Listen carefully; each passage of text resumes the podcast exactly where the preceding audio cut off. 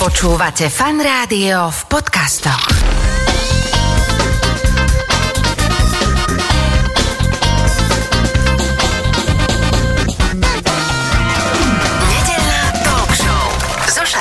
Začína sa nedelná talk show. V tejto chvíli už v štúdiu Fanrádia sedí vedľa mňa môj dnešný host, farmár Michal Novák. Uh, Michal, zdravím ťa, ahoj. Dobrý deň, prajem. Ahoj, ahoj ešte raz. Takže ty máš za prvé pekné priezvisko, že Novák. A dokonca som sa dozvedel, že tvoj brat sa volá Peter. Áno, je to tak. Čistá zhoda okolností, určite čistá zhoda náhod. No, ale vy ste Bratislavčania, Áno. teda celá rodina, ty si sa narodil síce v Košiciach, ale to je taký príbeh, že vaši nestihli, tuším, hej, tvoj termín v Bratislave? Tak nie, tak študovali v Košiciach, tak, Tak tam sa to tak sa nejak- to nejak aj podarilo. No. Tak sa to nejak aj podarilo, ale si Bratislavčan, taký, že Áno. taký ten aj podľa prízvuku, aj vôbec.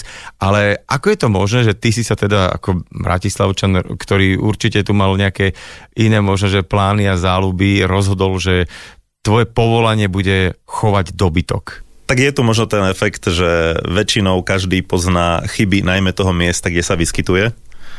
A v istom momente sa nazbierali, na, alebo zvýšilo moje poznanie chyb Bratislavy natoľko, že som sa rozhodol aj so svojou krajšou polovičkou, že teda Bratislavu opustíme. Aha, čiže tak ste akože vidiečania, že budete, alebo nejaké... Áno, A vybrali ste sa smerom na západ. to ešte vtedy nebolo úplne jasné, to tak trochu viacej bolo také náhodno, výbušno, staté. Staté. Dobre, ale a tak e, chcem nejak e, skipnúť do toho, do toho momentu, že sa rozhodol, alebo že ste sa rozhodli, lebo asi si teda uh, musel doma nejak oznámiť, že moja milá, uh, te, teraz sa budem motať okolo kraviek a iného uh, nejakých zvierat trošku väčších hospodárskych, lebo to, je to predsa len taká, že zásadná zmena, lebo hovorím to preto, že teda viem, že tvoji rodičia ani nikto nejaký, že neboli nejakí chovatelia, že to si sa tak nejak rozhodol, aj? Áno, a je tam nejaká tá poľnohospodárska krv zo strany pradedov a podobne, ale tak v tej bližšej minulosti nie, nebol nikto chovateľ. Nevyrastal si proste tak, že si chodil dojiť krávku, o, Nie. že e, Míšo, choď podojiť a potom môže ísť do školy a takto v, v krpcoch. No nie, proste, že meský chalan, ktorý to začne robiť. A teda, ako to celé začalo, povedz? No, začnem od pôvodného plánu. Pôvodný plán bol pekný dom na vidieku, pár kusov nejakého toho domáceho dobytka, nejaký ten pes, nejaký ten kôň, Mhm, nejaký ten hektár pôdy k tomu a takýmto spôsobom si kvázi užívať vidiecký život naplno. Dobre, a? No a jedného dňa sa stalo, že za mňou prišiel majiteľ krachujúcej farmy a po istej debate vyplynulo, že on by ho možno predal. Mhm. A ja ku svojmu prekvapeniu som povedal, že však ja by som ho možno kúpil. ale dovtedy si nemal absolútne nejaký že takýto zámysel. Takýto veľký určite nie. A mal si teda vôbec nejaké znalosti o chove zvierat a farmárčení predtým? Niečo málo som o chove vedel, pretože obidve rodičia v tých Košiciach študovali na veterinárnej univerzite. A, okej. Takže nejaké znalosti tam boli, lebo to človek počúval raňajky, obed, večera, alebo teda väčšinou raňajky, večera, ale väčšinou boli práci aj ja v škole. Uh, že zvieratá také, také telenie alebo taká záležitosť. No, človek sa proste určité veci tak ako povie, že Nauči os od počutia. áno, od počutia, alebo doslova s tým materským mliekom.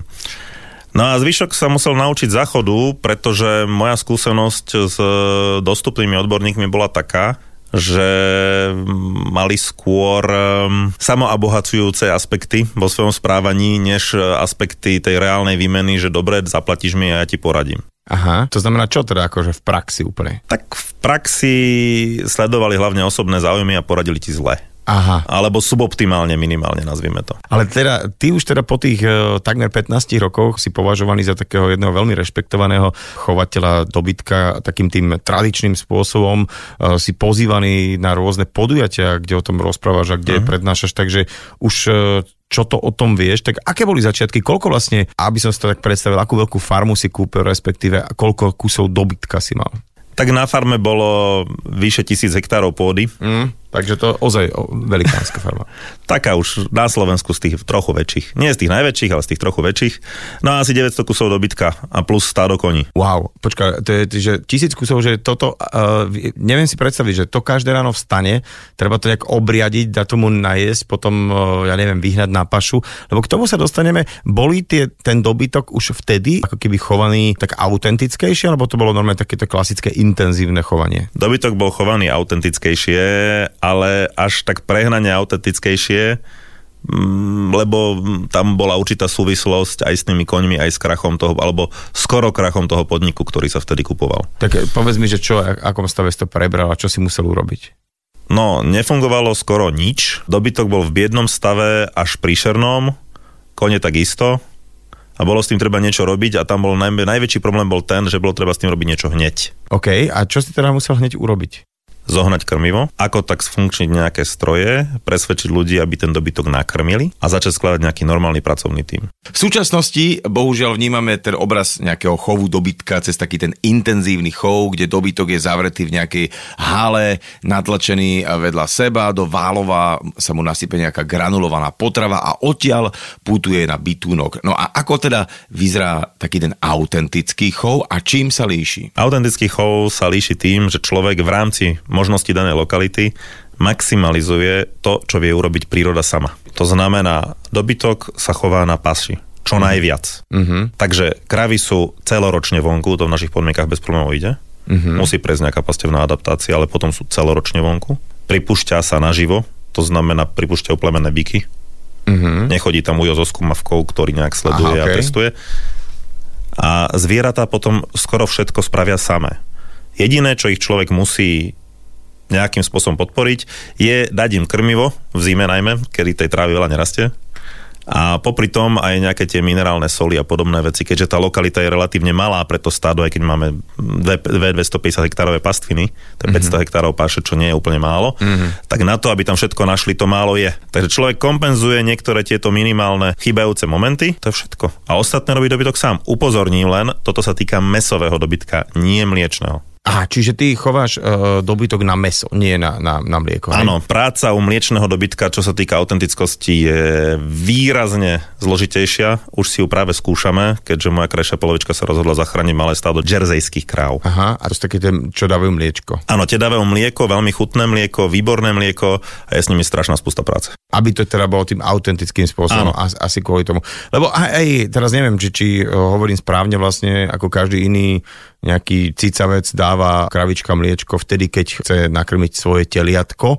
Takže tie kravy, ktoré dávajú mlieko, ako by mali mať pocit, že teda idú Tam dať... je práve ten hlavný kumšt, čo sa dnes skoro vôbec nerobí. Ty vieš chovať aj kravy autenticky, že ona si to tela aspoň raz za deň napojí. Uh-huh. Je to tak aj lepšie, máš potom zdravšie a väčšie telatá, ale máš menej mlieka. Uh-huh. Nerobí sa to kvôli tomu, že to je príliš drahé. Že by bolo málo mlieka. Ako Menej mlieka a je lacnejšie napchať to tela nejakou nariedenou zmesou, než mu dať ozajské kravské mlieko. Okay. Zatiaľ. Ty teda chováš dobytok na meso autentickým spôsobom, to sme si už trošku naznačili, že o čo ide, ale líši sa aj správanie tohto dobytka od povedzme kravičie, ktoré sú chované v tých stiesnených podmienkach. Nechcem, nechcem sa teda dotknúť žiadnej kravy, ktorá by nás náhodou počúvala, že, ale fakt väčšinou väčšinou si kravu tak predstavujem ako stojí, kúka do blba, niečo požuje, pospí, vykoná svoje potreby. Ale v jednom dokumente som videl, že ten hovedzí dobytok, tie kravy a bíky, chované autenticky, pastiersky, tak fungujú dokonca až ako keby nejaká komunita, keby boli. Presne tak. Uvediem niekoľko príkladov. Len také prvé porovnanie, ak by sme ľudí zatvárali do hál, kde majú iba zo pár okien, prípadne ešte uviazali na reťaz, asi by tiež drvia väčšina nejakým veľkým intelektom sa neblisla. Jasné, čiže o tom to je, že vlastne tie podmienky, ktoré my vytvoríme tak aj teda ľuďom alebo akýmkoľvek cicavcom, mm. tak asi ich trošku obmedzujú. Čiže tým, že ich necháte na voľno, tak čo sa deje potom s nimi? Napríklad, poprvé ten dobytok je nesmierne zdravý. To znamená, pri správne koncipovanom chove takéhoto dobytku zásadne klesajú náklady na veterinárnu službu. To znamená, že ani sa nemusia nejakými antibiotikami ničím, prakticky nič. ničím. Antibiotika sa používajú iba k náhodou, sa pobijú dva bíky a potrebujete zastaviť nejakú veľkú infekciu. Okay. A to je tak dvakrát, trikrát do roka. Čiže on jede len to, čo tam vyrastie, hej? V princípe jedia len to, čo tam vyrastie, čo prípadne dopestujeme na našich pozemkoch. A im tam doplňate. No poď ďalej, že, že, čo na nich ty ako pozoruješ, že, že v čom sú iné? Ako si pekne povedal, sú tam tie sociálne skupiny. Uvediem jeden príklad. Kravská materská škola. To, tak to mi opíš, prosím ťa. To je vidieť napríklad aj v tomto období roku, kedy niekde v tráve človek vidí tak zo 30 malých bodiek, čo sú hlavy teliat a pritom pri nich stoja tri kravy. Tie úplne malé telatá nedokážu udržať krok so stádom, keďže stádo má k dispozícii veľkú pastvinu, tak tie kravy sa proste prirodzene hýbu v nejakom okruhu. A tam malé tela by tých 250 hektárov ešte neprešlo. Uh-huh. Aj keď oni sú celkom pohyblivé, ale nie až tak. Takže matky pekne odložia do materskej škôlky 10, 20, 30 teliat, zostanú pri nich 3 kravy pani učiteľky alebo strážkyne. No a tieto sa pasú na okolí a tela tam oddychujú, večer si ho mama vyzdvihne, zamúka, každé tela pozná hlas svojej mamy, príde ku nej, všetko v poriadku. Čiže normálne ako keby oni si uh, vytvoria skupinu, ktorá sa stará o nejakú slabšiu skupinu, že ty, tak to, to je veľké. A to, to si po- povedzme, že kráva e, není považovaná za nejaké veľmi ako keby inteligentné zviera, ale ty to asi z dennodenného kontaktu vidíš úplne inak. Ako teda, keď si predstavím, lebo to, to sú obrovské uh, lány, čo si povedal, ako ich vy vôbec dohľadávate, alebo ako vôbec uh, s nimi komunikujete, že čo ten chovateľ s nimi robí, že ka- oni majú teda tie svoje miesta, také tie pointy, kam sa chodia najesť a vtedy vieš, že koľko ich vlastne máš, alebo ako to celé vyzerá? Je tam niekoľko momentov. Máme dve šikovné dievčatá, ktoré chodia v pastvine na terénnom automobile a pozerajú sa na to, čo tie zvieratá robia. E, Tu funguje politika tzv. minimalizácie ľudského zásahu. Uh-huh. To je, ďalekohľadom overíte plus minus väčšinu vecí. V drejej väčšine prípadov, čo je vyše 99%, tie kravy ľudský zásah mimo zimy nepotrebujú. Uh-huh.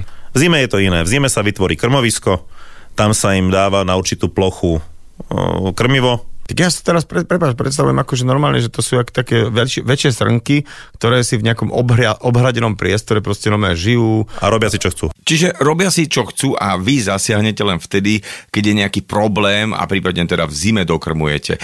Ale raz teda musí prísť ten čas, keďže chováte tie e, kravy na meso, že ich treba nejakým spôsobom predsa len odtiaľ zobrať z tohto prostredia.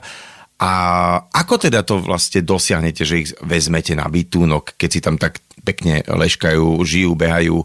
No primárne máme dobré vzťahy s e, skupinami kaubojov, OK. ktorí presne na ten štýl, ako napríklad v Texase, prídu, nasadnú na kone, na hlavy nasadia širáky a potom nám celé stádo zoženú do špeciálne pripravenej ohrady manipulačnej. Teraz normálne prvýkrát počujem, že my máme kovbojov uh, na Slovensku aj takých tých reálnych, lebo som si myslel, že, že len takých vystupujúcich rôznych skupinách, čo potom chodia na Alana Mikušeka sa pozerať, vieš, keď má koncert, ale že čiže naozaj reálne sú ľudia, ktorí sa týmto živia jazde na koňoch.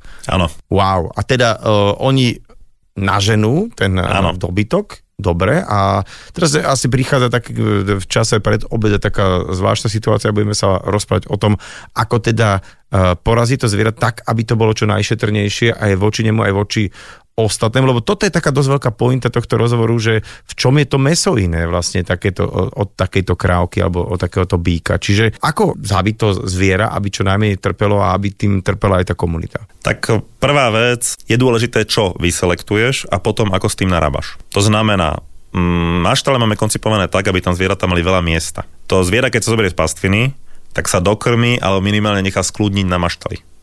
Uh-huh. Keďže je v stáde, ono sa skľudní. Lebo je v skupine. Kráva je skupinové zviera, dokiaľ máš aspoň dve pokope, je dobre. Hej? Väčšie stádo do určitej veľkosti je super. Uh-huh. To znamená, oni majú oddelenia, majú veľké výbehy, ktoré niekoľkonásobne presahujú bežné normy Európskej únie pre dobré podmienky zvierat. A tam sú krmené a dokrmované, lebo to pastevné meso by tak úplne drvie väčšine ľudí nechutilo. Aha, prečo? V čom by bolo? By bolo by také svalnatejšie ako keby? Trochu tuchšie Aha. a veľmi suché a až trochu vodnaté. Uh-huh. Nie je v ňom toľko loja. Loja. Mimo určité obdobia. Áno. Čiže to je, to je tá masná zložka, hej? Áno. OK, takže t- trošku ešte ako že vy, vytúnujete tú kravičku Áno. a potom, no a teraz šup s ňou, tak a, ako, lebo ja sa tak, tak predstavujem, možno veľmi e, romanticky, že to zviera sa ani nerozvie, teda, že ide byť zabité a hlavne sa to nerozvedie nejaké ostatné okolo, aby teda neboli Tak. nejaké vystresované, hej? Áno. Čiže máte na to presne, čo hovorím, nejakú technológiu na to, aby Áno. uh, to zviera jednoducho a už nie je a respektíve t- není tam žiaden krík, rík, žiadne nejaké adrenalíny, čo potom človek musí v tých ostatných uh-huh. mesách jesť, hej? Áno, samozrejme. To viete urobiť iba na malom bytunku. Uh-huh. Preto sme museli postaviť vlastný bytunok, lebo pri transporte zvieraťa a následnej porážke na veľkom bytunku toto nie je zaistiteľné. To nejde, fyzicky to nejde. No jasne, lebo predsa len už keď to zviera naložíš do nejakého, nejakú korbu nákladného auta, tak už vtedy asi uh, dosť to zviera je vo veľkom strese a už aj tuší, čo bude následovať, uh, že asi to nebude nič príjemné.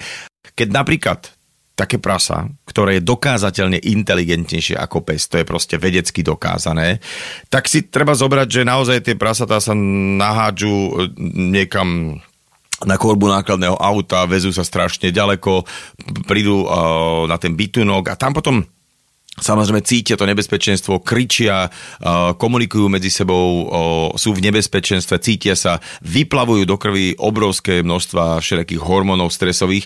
A teda opačná otázka, či meso z autentického chovu a porážaného tak, ako si povedal, aj chutí inak, že či to je len možno o nejakej informácii, ktoré si to meso nesie so sebou, alebo je to o, o chuti. Povedz tak ja som osobne presvedčený, že tam hrá určitý moment aj práve tá informácia, uh-huh. lebo jednoducho všetká živá hmota je zároveň aj informácia. Uh-huh. Bavíme sa len o objeme a vlive. Uh-huh. Hej. A zároveň tak je tam veľmi jednoduchý ten moment, úplne ľahko uchopiteľný, nemusíme dojsť do týchto vyšších kategórií. Jednoducho to zviera, keď sa bavíme len na chemickej úrovni, to zviera ide na ten bytúnok, je vzdialený 150 metrov od maštala. Uh-huh. Čo je dosť ďaleko na to, aby to nespôsobovalo maštali paniku, ale dosť blízko na to, aby to zviera nemalo veľa času sa nejakým spôsobom vzrušiť, vyľakať alebo čokoľvek. Uh-huh. Prejde vozíkom, akým sa už viezlo. Je vysadené na trávu, ide ohradou, ako sa viezlo, vojde do klietky, ktorá sa podobá na tú vyšetrovacú, ktorú síce možno nemá rado, ale tak nič zásadné sa nedeje a potom už nevie o sebe. OK, čiže vlastne e, to, to, to meso je bez nejakých tých všetkých hormónov, e, ktoré bežné mesa musia mať. Čiže minimálne ten pocit pre mňa ako spotrebiteľa taký, že OK, tak teraz e, mám na tanieri niečo, čo bolo predtým živé, čo malo síce nejaký život, ale odišlo z tohto sveta, respektíve minimálne, že pre, prežilo nejaký maximálnej miere, ktorá sa dá dosiahnuť nejaký šťastný život a teda slúži na to, aby ma zakrmilo, ale nebolo pritom nejak, nehumaným nejakým spôsobom o, zabité. Takže toto je predľa mňa, po, za mňa obrovský moment, lebo teda neviem ako kto, ale ja teda toho hovedzia mesa jem, myslím si tak, že sem tam, ale rád si ho doprajem práve že kvalitné, takže radšej mm-hmm. to takto urobím. A, a teraz poďme sa ešte vrátiť na tú pastu, lebo veľa ľudí hovorí aj o, o rôznych dokumentoch, že problém toho metánu a všetkých tých, tých bordelov schovania dobytka je práve z tých veľkochovov, lebo že krava, ktorá sa pasie niekde, tak je uhlíkovo až by som povedal, že neutrálna. Čo, čo si o tom ty myslíš, alebo teda aké máš ty o tom vedomosti? Tak máme tam tie dva základné, dva základné momenty, to je tá uhlíková neutralita a potom je tam tá metánová rodová neutralita, alebo do ľudské či preložené krávské prdy. Mm-hmm. A, tak e, krava aj v maštali, aj vonku má veľmi podobné procesy, ako vieme ich mierne upraviť tým, čím ju krmíme, ale proste ten metán bude. Mm-hmm. Metán je jeden z najnovších plynov, to je v princípe aj ten zemný plyn, o ktorý dnes sa vedú také debaty, spory a všetko možné ostatné okolo. A to máš CH4. To znamená jedna molekula uhlíku, 4 molekuly vodíku. Mm-hmm. E, molekuly, ospravedlňujem sa hlboko, atomy. Okay. Atomy. Jedna molekula to je jeden atom uhlíka. Už, už by ma chemikárka potrestala, už, už, už tam by išla trhať index. No. Alebo vysečenie. Dobre. Um, metán sám o sebe je veľmi diskutabilné, či je problémový. Ja tam práve vnímam väčší problém v koncentrácii, lebo keď si zoberieš klasický metán, hej, mm. len, len, len na počty kusov, tak berme to tak, že bizón, napríklad Amerika, Spojené štáty americké, nech pozrieme sa tam. Mali sme tam, než to začali vyvíjať vo veľkom, 60 miliónov bizónov a k tomu nejaký x miliónov kusov dobytka. To bolo niekedy v 19. storočí v Amerike takto. Teraz máme v Amerike 90, 99 miliónov kusov dobytka. Tých mm. bizonov je dosť menej, asi 30 tisíc. No. Mm. Možno už im vstúpli počty, neviem. Ale približne takto. Ale ten počet nie je rádovo iný. Mm-hmm. Či to Takže, je vlastne taká divá krava. Dajme. Áno, to áno. je v princípe divá krava, dorastá to do podobnej veľkosti a má veľmi podobné metabolické procesy. Čiže prdí rovnako, hej? Prdí rovnako, čo je hlavné, má ten fosforový cyklus, to znamená nádherne zúrodňuje pôdu, okay. na ktorej sa pasie. To krava vie úplne najlepšie. No ale poďme aj k tomuto, lebo, lebo práve, keď je krava krmená niekde presne zavretá granulami a takže videl som o tom dokument a ne, nepovažujem ho za taký nejaký hoaxový, ale naozaj o tom, že to, čo vychádza z takejto kravy je v podstate tak toxické, že to sa nedá použiť použiť e, niekam ďalej, proste na nejaké hnojenie e, nejakej zeme, že oni to doslova že uskladňujú a nevedia čo s tým, že je to ako keby taký problém na veľmi dlho, lebo je to v takých až že bazénoch, alebo že nevedia čo s tým, lebo je to toxické, že už to, čo Hej. jedia, je toxické. Ale že vlastne krávka, ktorá vlastne tam napapá, vykaká, tak vlastne ona zúrodňuje tú pôdu, veď tieto všetky hnoje, také tie kvalitné, sa kupovali, Áno. to bolo e, ako keby komodita. Aj sa kupujú. Aha, Zase. od teba zase kúpujú asi Áno. nejakí ľudia, aby si zúrodnili tú svoju pôdu, pretože naozaj je to plné živín. Mhm, Takže ty, uh, ty to vidíš, že tento cyklus je all right, hej? Tak jasne, pretože prvá vec, e, pokiaľ mám organicky viazaný fosfor, Mm. tak ho potrebujem dostať do pôdy a ten organicky viazaný fosfor sa mi tam aj najlepšie v tej pôde potom nejakým spôsobom je prijatý celým tým mikroklimatom, všetkým, všetkými tými mikroorganizmami, ktoré tam existujú. Uh-huh. A tým pádom mám lepšie rastliny. To je už dávno pekne ukázané na štúdiách z, z Austrálie, aj z iných krajín sveta. Ja to mám na takej mikroštúdii tu na Záhorí dokázané. Aký je zaujímavý rozdiel len krava a kôň. Oboje je dobre krmené, bez zásadných problémov, ale kôň má inú formu trusu. Dva pasienky vedľa seba, plus minus podobná pôda, priamo na družstve len urobené v areáli bývalého družstva. Kôň vypasie pastvinu, trava teraz, potom, kde sa pásli kone, je veľmi nízka. Hneď vedľa boli na takom istej, na, na takej istej burine kravy, ktoré tu pasienok vyčistili. Trava je tam po kolena. Je to vedľa seba hraničiace dva úseky. Čiže jednoducho ten krávsky zdravý uh, hnoj je teda naozaj takýto výživný pre, Áno. pre tú pôdu. A teda uh, viem, že aj o tomto som kde si čítal, že taký dobrý gazda, hospodár uh, už podľa toho trúsu spozná, že čo, čo sa deje, že, že, pozrie, nájde tam trús a teda pozrie, že všetko je v poriadku, všetko, všetko sa deje ako Samozrejme. má. Alebo, že fíha, že tu musím spozornieť. Áno, je to presne tak. Hej, čiže chodíte a kontrolovať aj tieto veci? Jasne. Najmä na pastvine to nie je treba tak veľmi, ale aj tam sa to kontroluje.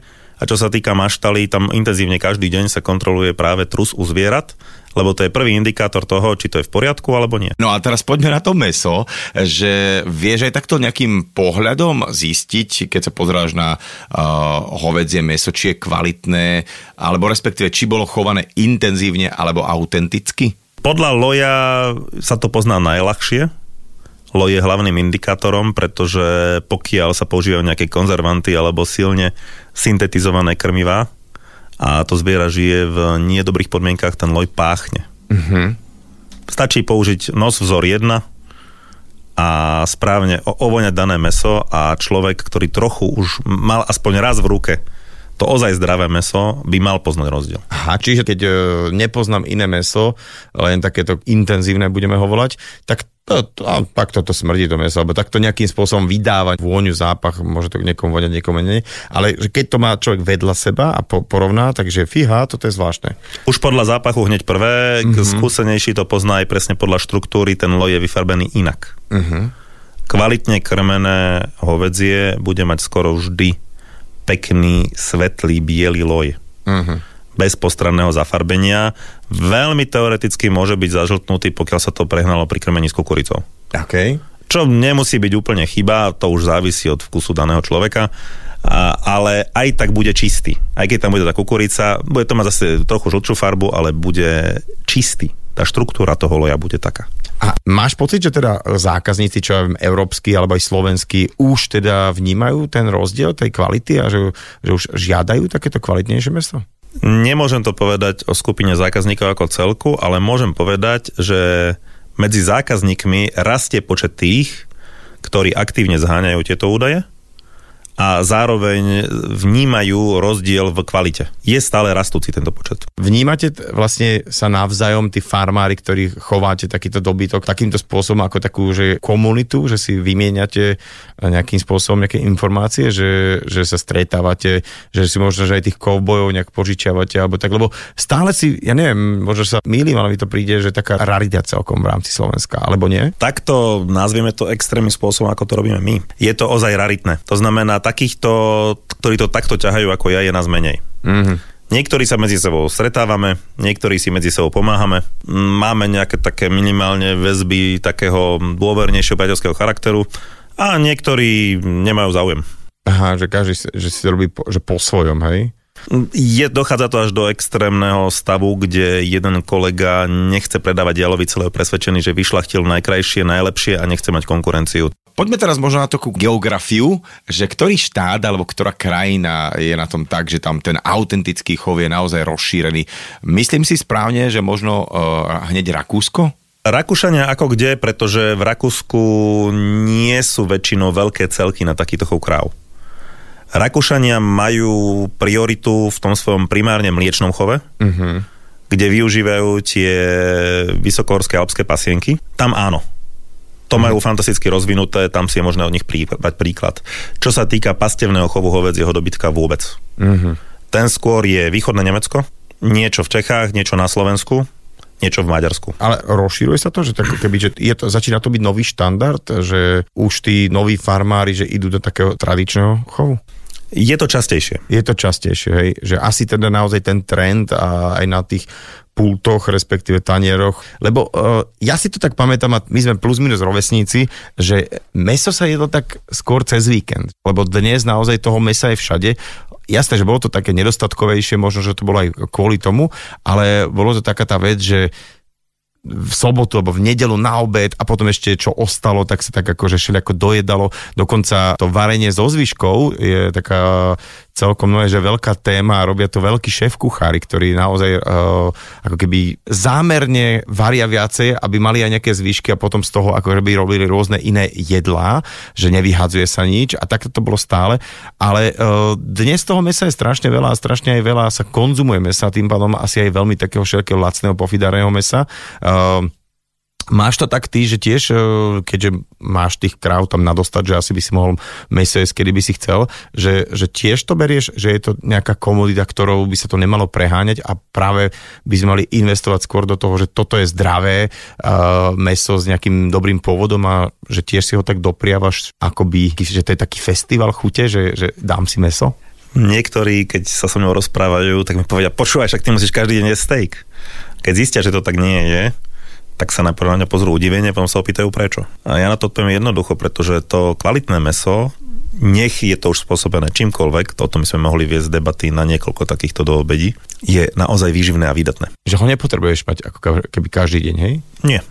3 4 krát do týždňa si dám meso, a to mi stačí bohate. To ti stačí, že tým pádom, že je, je to tak, že, že tá možno cesta k tomu nejakému zdravšiemu životnému štýlu, napriek tomu, že teda ty by si ako, ako chovateľ môžu, o, je to meso, je to najlepšia vec na svete, uh, hovoríš, že to redukovanie spotreby, že to by bolo ako keby tá najlepšia cesta aj k tomu, ako možno znížiť tie obrovské stavy chovaného dobytku uh, v tých, tom intenzívnom svete, takže že sa prevážajú cez celú Európu, či už ošípané alebo kravy a sú granulované a všetko možno. Ono, všetko by malo byť v mieru. Tie veľkochovy majú fantastickú schopnosť zásobovať mesta, to im treba priznať. Také tie super intenzívne. To vedia ale za bohužiaľ výrazne zníženej kvality daného produktu. Máš pocit, e, Michal, že z hľadiska ekológie, ktorá sa skloňuje teraz naozaj všade a je to veľmi treba, e, že okrem tých všetkých priemyslov je aj to obrábanie pôdy, obracanie pôdy, ale aj chov dobytka uh, takým tým koláčikom, ktorý prispieva k zhoršovaniu situácií na zemi. Takže nejak otázka. Mohol by práve takýto spôsob chovu dobytka, teda ten autentický chov, nejakým spôsobom pomôcť e, v boji s globálnym oteplovaním? Ja by som to úplne nespájal s globálnym oteplovaním. Lebo s tým je to spojenie stále otázne. Ale s čím to vieme spojiť, to vieme spojiť s ekológiou konkrétnej danej krajiny. Tam to vieme spojiť úplne jednoznačne. Lebo ako si už naznačil, ak sa príliš konzervuje to krmivo všetkým možným, tak potom ten daný hnoj nie je dostatočne organický a vyhovujúci a miesto toho, aby nám pôdu zlepšil, nám ju môže prizabiť. Doslova. Mm-hmm. O všetkých možných vedľajších efektoch na spodné vody a tak ďalej a tak ďalej.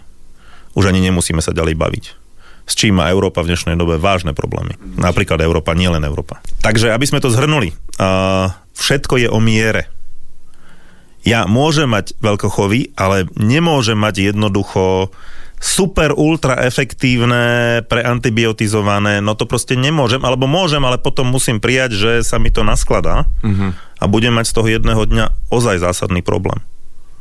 Takisto, ak mám proste príliš veľkú koncentráciu dobytka v maštaliach, musím niekam vyvážať ten produkt, ak dám určitý objem hnoja na pôdu, je to super.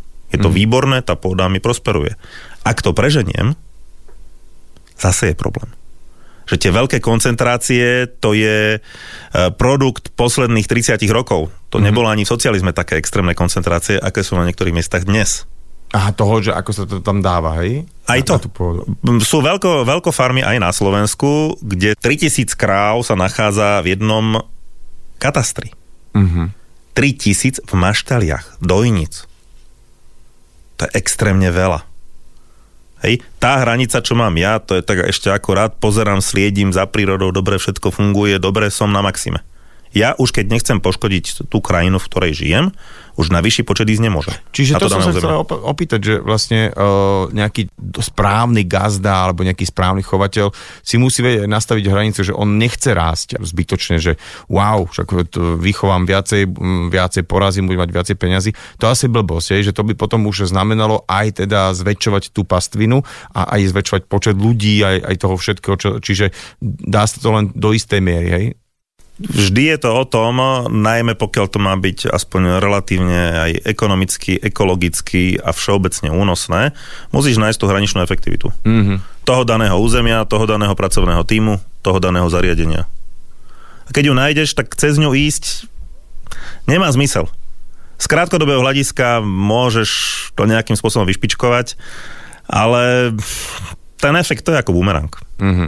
A teda uh, vrátim sa potom to všetkom zase naspäť uh, ako keby na deň farmára, lebo uh, v rôznych tých médiách, vieš, bol, bol farmár, hľadá ženu a farma a všetky tieto veci, že tam, tam sa to tak celkom, nehovorím, že romantizuje alebo nejaký tak popularizuje, ale reálne je aký život, taký ten bioživot farmára v zmysle hodín, že kedy, že je to tak, že vstávate s tým dobytkom alebo vstávate s tými zvieratami a musíte s nimi ako keby tak súbežne žiť, alebo, alebo pri tom, ako si povedal, že pastvinom spôsobe, že oni si idú vlastný život a vy vlastný život a len sa tak stretávate v nejakých momentoch.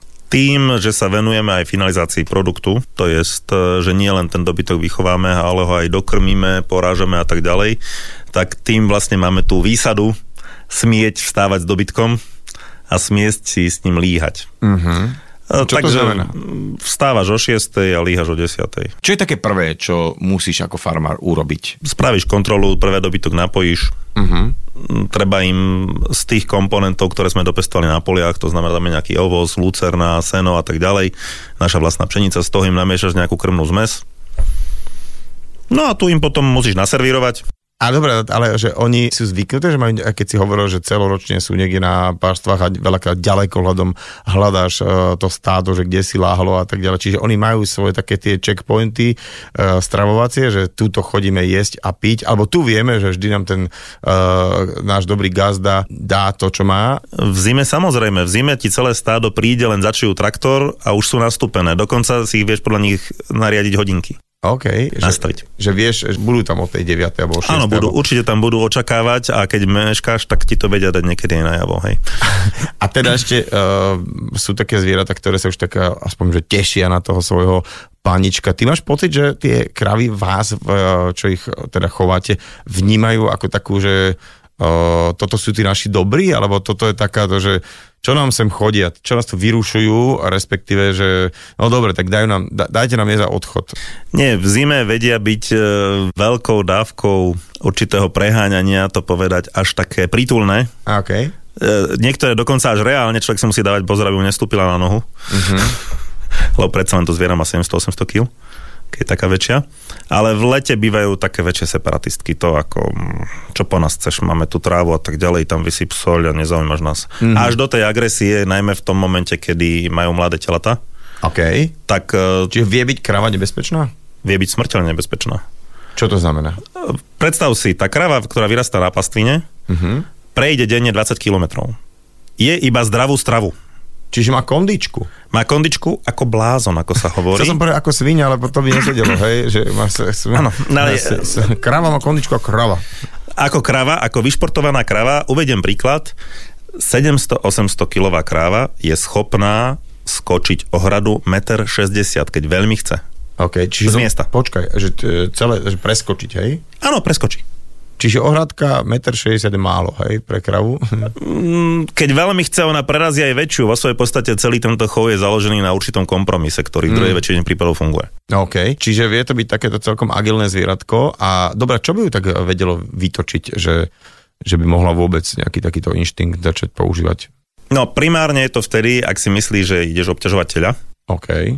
Čiže v tej materskej škôlke, ako si to spomínal, Presne. že oni teraz tu majú na starosti častokrát svoje, ale častokrát aj cudzie deti Áno. a tým pádom tá krava má nejakú takú úlohu, že, že večer musí tej matke vrátiť v neporušenom stave to tela, tak eh, keď ideš okolo a bol by si zbytočne nejaký taký, akože, tak by ťa mohla napadnúť.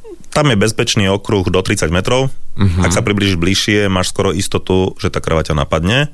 A potom máš dve základné možnosti. Alebo podáš e, najlepší športový výkon, alebo ak sa ti to nepodarí, tak e, to zaváňa v lepšom prípade návštevou nemocnice. Tak áno, matky, ktoré si vedia strážiť svoje deti, ale ja som si vždy myslel, že bík je taký ten uh, agresívny problém. Dokonca v mnohých kultúrach, kde sú všaké jazdy na bíkoch, bíčie zápasy, je to akože mimo môj pochop absolútne, ale uh, takže sú bíky normálne agresívne? Mm, Tak väčšinou do plemenitby sa nepúšťajú zvieratá príliš agresívne. OK. Takže v drvej väčšine prípadov ten bík e, pre teba nepredstavuje žiadne nebezpečenstvo, pokiaľ ho nebudeš extrémnym spôsobom dráždiť. Uh-huh. A ako, ako by som mohol dráždiť býka? Práve tou červenou farbou? Ale či to je blbosť? Mm, Neviem, či tá červená farba tam, ja si myslím, že v Španielsku to je skôr celým tým cirkusom okolo OK. a niečím sa tam moce máva. Boli na to aj nejaké štúdie, niektorí veci tvrdia jedno, druhý, druhé. Ja sám osobne sa priznám, že neviem, nikdy som to neskúšal. Mávať zelenou, červenou a podobne. Ale primárne buď ho môžeš vyrušiť pri párení, to sa mu veľmi nepáči, To sa nikomu nepáči. s tým asi môžeme súhlasiť.